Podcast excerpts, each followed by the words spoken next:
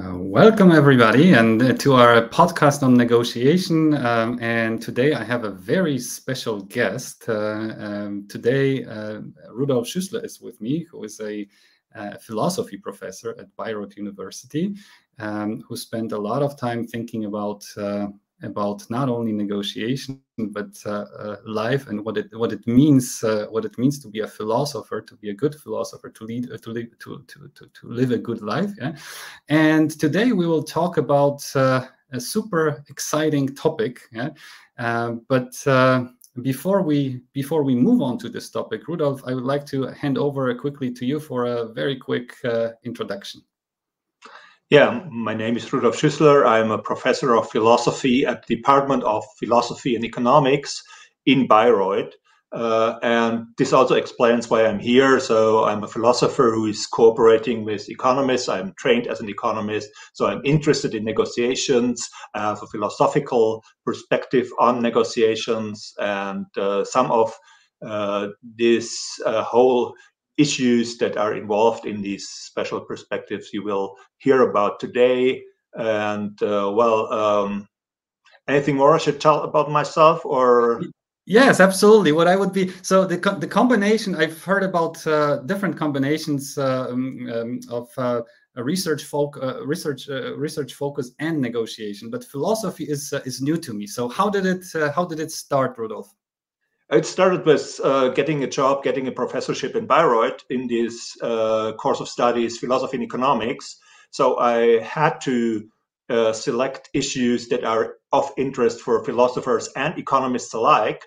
And actually, uh, negotiation uh, is something I think that's quite natural uh, shared interest between economists and philosophers because um, there's a lot of rationality, issues of rationality in negotiations, which economists not touch, which are coming from philosophy. And there is also, of course, the question of ethics of negotiations. How do you deal with justice uh, at the negotiation table? And this is something uh, for which uh, philosophers are particularly well trained to uh, work on. That's uh, that's exciting. So uh, your job brought you to negotiation. Uh, the combination of uh, negotiation and philosophy, I personally find uh, super exciting. And uh, let's get on with the topic of our today's today's discussion, which is truth, lies, and Immanuel Kant. Yeah. so let's start with the first two notions. Um, um, how do you how do we define truth? How do we define lies? Yeah, truth. Um, there are, of course like everything in philosophy, uh, hundreds of definitions of truth. But uh, I just, for, for this purpose, I choose the oldest and the simplest one. Uh, truth is just uh, uh, the um, convergence or uh, identity of a, a, sentence, a statement, and the facts. So if we say something of the about the world and that what we say fits the world, then what we say is true. Mm -hmm. That's uh, that's super smart. I'm now I'm now trying to think about what it means. So, uh, um, uh, but who decides about this convergence of uh, of what I say and uh, and the world itself? Is it uh, is it me? Is it a, an observer? The society? Um, how do we qualify something as a true as the truth? Um, well, um, in in in in the modern era, uh, it's uh, for for scientific truths. This is the the standard. This is the standard for truths. Um, it's usually science that determines truth. Uh, one of the most famous sentences discussed about truth is uh, "Snow is white," and snow. The sentence "Snow is white" is true exactly if snow is white. Whether snow is white is not something traditionally thought to be up to decision of a society. It's a physical fact, or it's a fact of perception and our biological perceptual apparatus. But there is, of course, there are some truths uh, which might depend on social factors, like uh, whether uh, is, a good policy, and um, we can discuss whether there is truth in these issues at all. But uh, whether it's a good policy is, of course, not independent of what society does and what society thinks.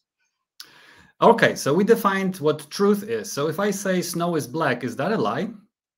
No, um, it's only a lie if you uh, believe uh, that uh, snow is white. If you believe that snow is black and you say snow is black and that's not true, uh, then you don't lie. You just uh, utter a wrong sentence. You utter a falsehood. And uttering a falsehood is not uh, sufficient for lying. Usually, you have you need to know that you say something that's false in order to lie. A lie is uh, a false sentence you utter uh, while knowing that it is false. Okay, so I have to know that snow is is white, and then if I say it's black, then it's a lie. That would uh, many people would say that's a lie. Some people also require that you try to mislead somebody uh, in order to tell a lie. But uh, in simple definitions of lies, it's just uh, a falsehood you utter uh, conscious about its falsehood. Okay, super exciting. So I remember reading once uh, Paul Ekman, who uh, who is uh, probably one of the most famous researchers when it comes to um, uh, lie detection, uh, a scientist, a scientist who spent many many years studying um, studying cues to deceit. And if I remember correctly, the first fifty pages of his book, which is probably somewhere somewhere behind me, he talks about about counterfactual statements which are actually not considered a lie, such as, for example, uh, such as, for example, I think he he, he mentions actors. Right. Obviously, when uh, when Leonardo DiCaprio says, "Hey," uh, uh as Romeo playing Romeo says to Claire Danes playing Juliet, uh, Juliet, I love you, right? Probably he doesn't mean that he loves Claire Danes, right? So it's a it's a uh, it's a clearly counterfactual statement which he doesn't believe in, but still we would probably not classify it as a lie. Or what do you think, uh, Rudolf? Would we or would we not? Yeah, um, I mean, uh, there's uh, there are lots of lots of complications in defining uh, what is a lie and then uh, clarifying cases about lying. I would agree with Ekman that uh, Leonardo DiCaprio is not lying because he's playing a role. Usually, we lie only if we uh, declare a falsehood in like straight social communication and interaction. So uh, if you play roles, uh, even uh, if we just uh, say something, a polite uh, uh, sentence, how is it? and you say, everything is okay.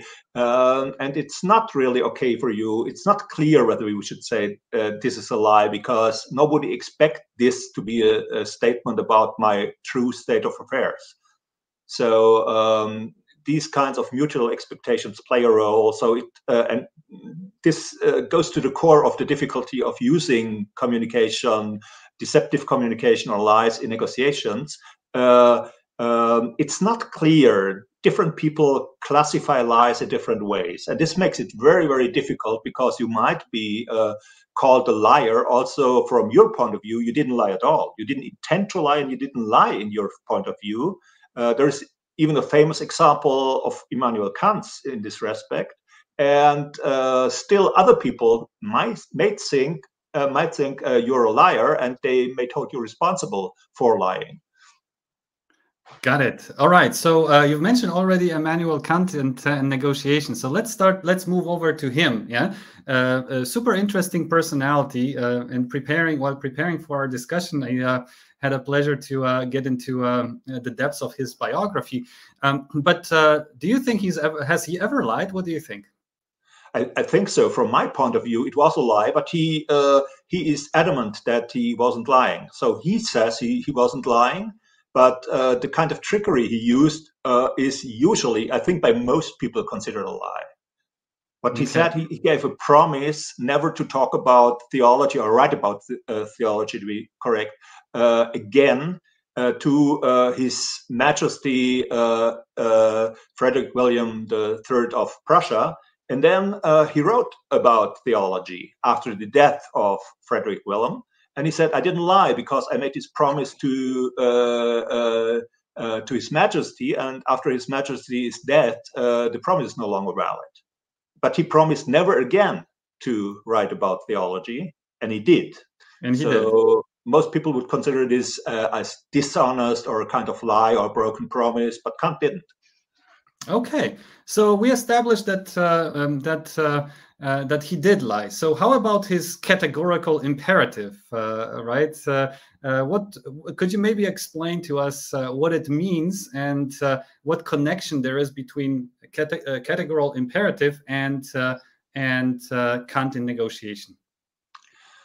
Um, the first point is categorical imperative is of course for a short explanation here um, uh, very difficult to explain uh, so that you understand its application. Its basic formula is quite simple. It's uh, always act according to a maxim that you can will to be a universal law. So uh, simplified is first, uh, he's not talking about actions. He's not talking about single action. He's talking about maxims or rules of actions. So you take yourself a rule to follow, and this rule must be uh, uh, uh, it must be possible to have this rule as a universal law so everybody must be able to follow this rule. And if you pick a rule that uh, not everybody can follow uh, you act immorally according to, to kant.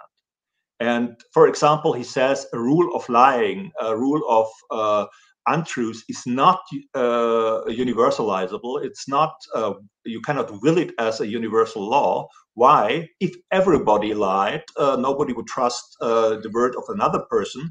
We couldn't communicate. All our uh, human communication would break down. And that, that's at least what he thinks, what he says. And so lies uh, cannot be willed. Uh, the, a maxim of lying, a rule of lying in certain situations, uh, cannot be willed as a universal law. So, what is uh, what are the examples of universal laws? Would you say like the golden rule would be would it be something that is universal, under universally understood, you know, across ethical or moral, moral or religious context uh, in a similar way? Would would that be something that he meant uh, by universal law and categorical imperative? Uh, the golden rule is a simplified version of it, and most people, for most people, it would suffice. But uh, actually, um, the, the, golden rule is very old uh, in in all cultures. Whether you you look at Chinese culture, Indian culture, Islam, or Christian culture, or even ancient Greek culture before that, uh, you have you find the golden rule. But uh, it's not exactly the categorical imperative because um, you, see, if you say uh, don't do to others uh, what you don't them to do to you, if I'm a boxer for example, um, um, I, I, could punch your nose just because I don't mind you punching back. And yeah. that's not what uh, Kant thought uh, is universalizable. It's it's rather we should uh, choose maxims that can everybody from their own perspective will as a law, not only the boxers but also those who uh, don't like violence. Mm-hmm. So, so the golden rule is a bit unclear about uh, whether um, what you like to do to others and uh, uh, like to be done to yourself can be universalized. Most people would think, no, we cannot go around and punch each other, even uh, if you like to be pun- or, or, like to be in, in, in brawls or fistfights uh, ourselves. So um, yes, uh, that that uh, I understand this. So uh, what are the other? I, I thought of, this was be this would this would be the most generic example of something uh, something that would qualify as a as a categorical imperative. If not golden rule, what would be an example of something that you know is universally understood as a as a as a as a as a as a moral standard? Um, well, it's it's these kinds of uh, strict rules that Kant envisions. I mean, uh, in his time, uh, the rule "don't lie" was a very strict rule. Not only in him, he's famous for having this strict view: lying is never allowed. But um, actually, if you look back historically, he's not alone. Uh, it was uh, a strict rule in Christianity for 1,000 years before Kant, and uh, he cannot be blamed for taking it as a strict rule because in his culture, in the time he lived, it was still coming from Christianity, whether it's Protestant or Catholic, doesn't matter in this respect. But uh, it was still uh, officially in theology, in moral theology, uh, considered a strict rule. We wouldn't consider it very strict. I mean, uh, the standard case uh, would would it uh, would we be allowed to lie just to save a human life, an innocent human life? Most of us would say yes. yes. But in Kant's time, these cases were discussed, and many people said no, it's not allowed. And the other point is uh, what we would consider a strict rule is uh, never kill uh, innocents for fun. Hmm. Uh, that's something that's uh, practically accepted in all cultures worldwide. Mm-hmm. The killing of innocents is prohibited, uh, and uh, it's only uh, under special conditions in war or in emergency conditions uh, may be allowed. But just for fun, for example, uh, no culture allows that. So we have these universals, yeah. and we have these universal rules. But uh, of course, um, the question is whether Kant's method can deliver us these universal rules for all people worldwide, and I, I actually doubt that. Mm-hmm. So I, I remember uh, many many years ago reading uh, one of the most famous uh, uh quote from Kant. You know, with a uh, story heaven above me and uh, and moral law within me. Right. so. Um, if I understand him correctly, he suggests that that these moral standards are not only reasonable and rational, can be rationally derived, but also are part of our humanity. Yeah? Is that too far, or would you say uh, that would that he would agree with this statement? He would agree. Yeah. Uh, as he understands humanity, it's the core of our humanity that's uh, that's linked to his ethics. But is it true then across cultures, right? Uh, when we apply, for example, uh, when we apply this um, this um, uh, this assertion, uh, Kant's assertion, Kant, uh, Kantian et ethics to other cultural cultural um, areas or re religious religious regimes or school of thoughts. Um, would um, is there something equivalent to this moral uh, to Kantian moral imperative in other cultures as well, or is it something that is isolated, you know, 18th century enlightenment uh, um, type of an assertion from a, some, someone who was brought up uh, in a strict uh, uh, in a strict kind of uh, kind of uh, very strict religious family, and, and, then somehow developed this this notion of of morality being a part of us as human beings. I mean, morality, um, if we just uh, take it as a general uh, uh, thing, I think is uh, very important in all cultures. All cultures have a certain have some understanding of morality that's very important for their society and their culture.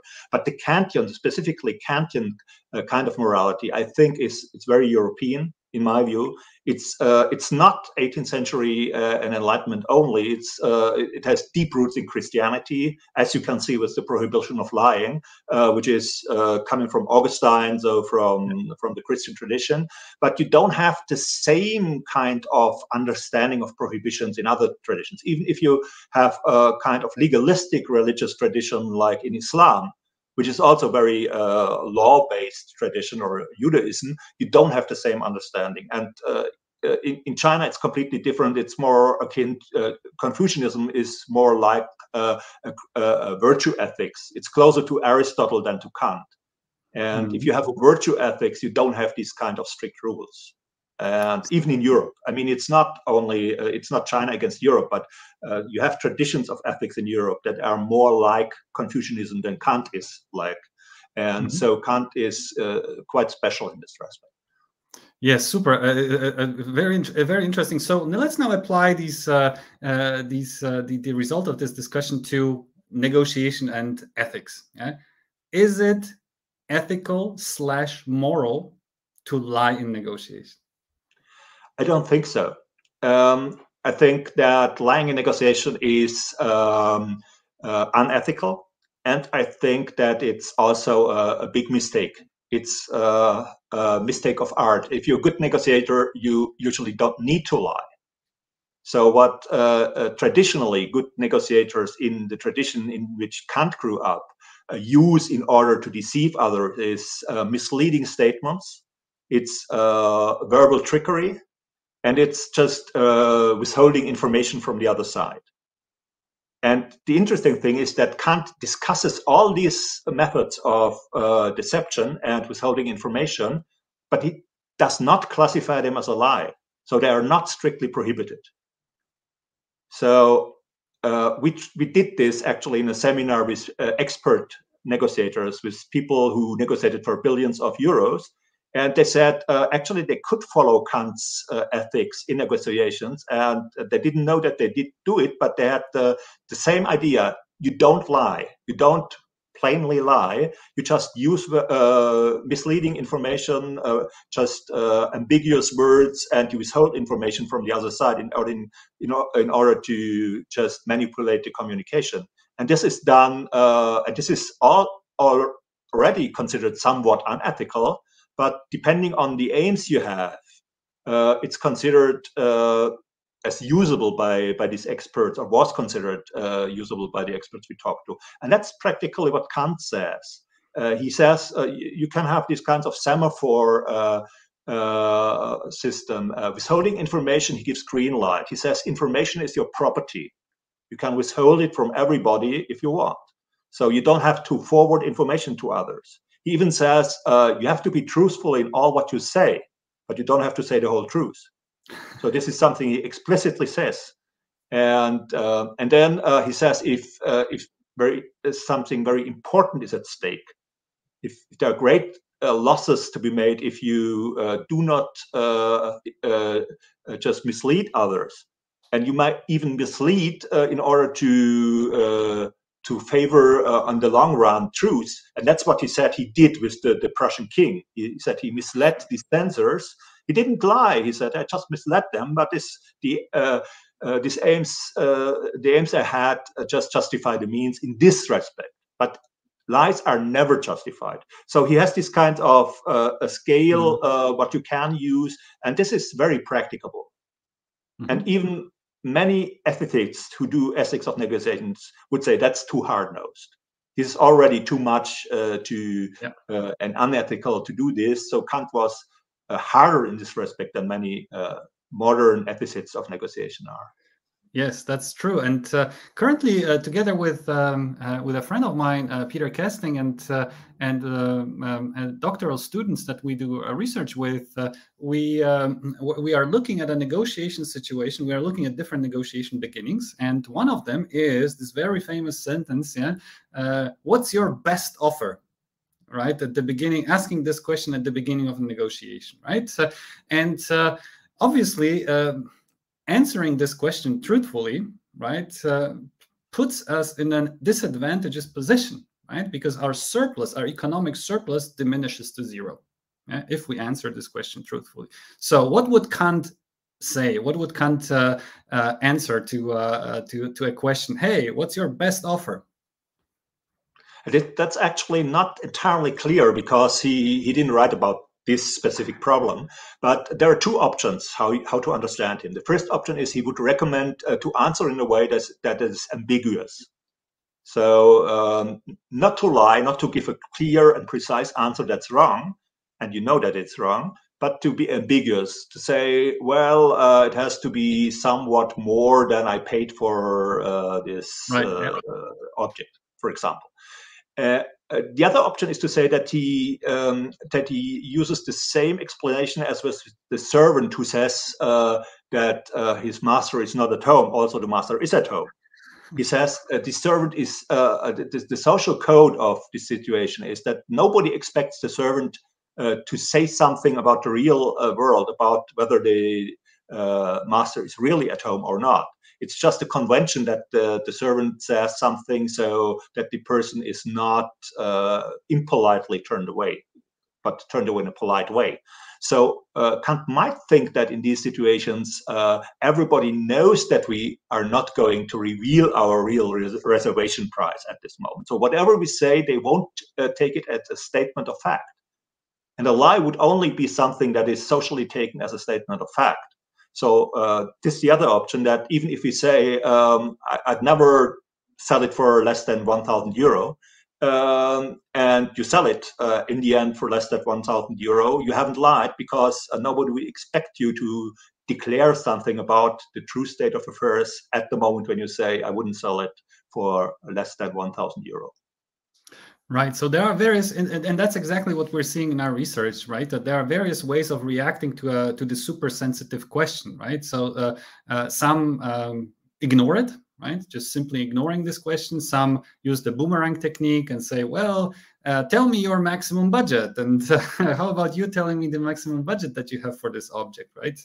um, some um, uh, use a, um, the technique that you described as a, um, um, evading the answering the or avoiding uh, answering the question or answering a different question yeah, such as for example um, hey this is a great object right? And it's, pro- and it's worth a lot of money right? Or i paid a lot of money for exactly exactly like this. But what we notice is that the, asking this question has a an impact statistically on the economic outcome of, uh, of the negotiation. And so, uh, indeed, uh, uh, uh Kantian ethics and discussions about ethics, lies, and uh, and whether to tell or not, under what circumstances or circumstances it's it's um, it's acceptable and not. It's super important also for the economical out, economic outcome of our of our negotiations. Uh, I have uh, I have uh, I have another uh, another question which uh, somewhat dwells upon uh, what you've just said on the expectations of being or not being lied to. And so, is it so that lie becomes a lie in a society which doesn't expect any deceit in negotiation and remains just a counterfactual statement in a in a society?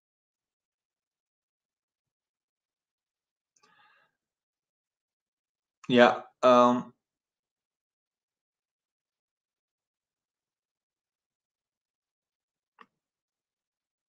I think uh, that's true. I think actually uh, uh, that lies uh, and their um, identification depend on on social norms and the conventions that exist in a in a society. And uh, for this reason, um, I think that it's exactly as you said uh, that in a society in which certain things are not accepted, uh, certain misinformation is not accepted, uh, things that other uh, societies or other people would declare as a mere deception or what Kant says a simulation or a dissimulation.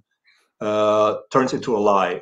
Modern society, we don't use this language of simulation or dissimulation. I think most of the uh, hearers here might not be familiar with these terms, but they were very familiar in the political uh, arena in this in the time of Kant. So he would uh, say that simulation and dissimulation to make believe that something exists which does not exist, and to make a belief that something does not exist which exists, are not lies. That's just part of uh, your uh, uh, political set of instruments to use these kinds of things like simulation or dissimulation but in a modern society, they would be declared a lie, and you would be sanctioned or uh, just held responsible if you use them in contexts in which most people don't accept them. Mm-hmm. Yes, so I think in one of uh, one of your I'm sorry I lost internet con- uh, connection. I, I, noticed that you uh, started answering the, the question in the meantime, which is uh, which is great. Thank you so much uh, for stepping in. Um, um, I was I was thinking about um, about about uh, in one of uh, one of your statements, you mentioned that uh, um, that it is it is not a lie is not a lie if it's expected to be a lie, right? which means you know if it's a part of the game, like bluffing in poker, right? It's a counterfactual statement, uh, or there might be counterfactual statements, but uh, uh, that's what this game is all about. Yes. Um, so um, if we take all this right and we start start thinking about uh, uh, put it in a Kantian ethic context, yeah, would he, would Immanuel Kant, yeah, be a good negotiator in our in our today's society? I think he would be uh, uh uh, with his ethics, he could be a very good ne- negotiator. He prided himself to be Weltklug, uh, is the term in German in the 18th century. So he, in English, it's uh, a little bit like street smart.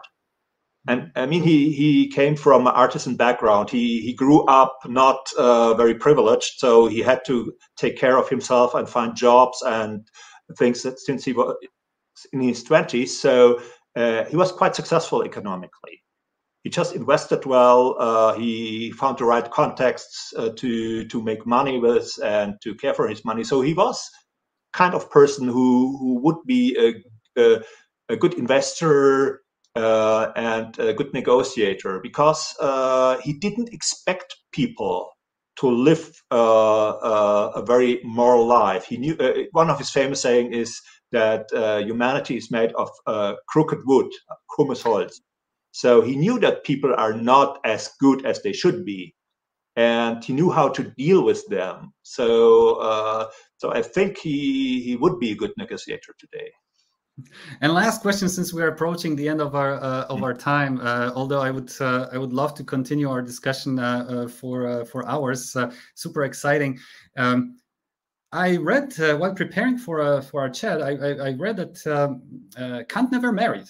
Was it because the, the Kantian ethics that he, that he decided not to put it to the ultimate test, or why did not why why did Kant not marry um, at, at the end? Good question. I mean, uh, nobody knows why he didn't marry, but uh, one of the um, uh, hypotheses is that he was uh, a concealed homosexual. So he lived for a long time uh, together with another man. So they, they lived as friends. Uh, there is no indication that that they had ever sexual contact. So it's not known. And uh, at the time, many people lived uh, their homosexuality uh, not not secretly, and uh, just uh, lived a very asexual life. But probably wasn't very much attracted to women. That's something that might be the case. Rudolf, thank you so much. Uh, thank you so much for uh, for being with us. Uh, I uh, uh, utterly enjoyed our conversation. If we were, if you were to summarize uh, to summarize in, in one sentence, Kant, ethics, and negotiation, what comes to your mind? he is less otherworldly than many people believe. If you just take a university course on Kant, he seems to be a kind of wayward unrealistic guy. If you look at his work and what he did in detail, uh, he's quite hard nosed in his political political writings and also in his practical ethics, and he's not otherworldly at all. That's mm-hmm. what I would say in the end. And thank, thank you, you so for much. giving me the occasion to to discuss this with you here. Thank you so much, Rudolf. It's been a great, great pleasure. So, uh, don't lie in negotiation. It's not a, tr- good a trait of a good negotiator to lie. It's possible to achieve great results, like Kant did for or would do in our today's society, according to uh, Professor Rudolf Schüssler. It's possible to be a great negotiator and remain faithful to our own uh, moral standards or universal moral standards as such. Yes, thank you. Thank you so much, Rudolf, okay. for being with us.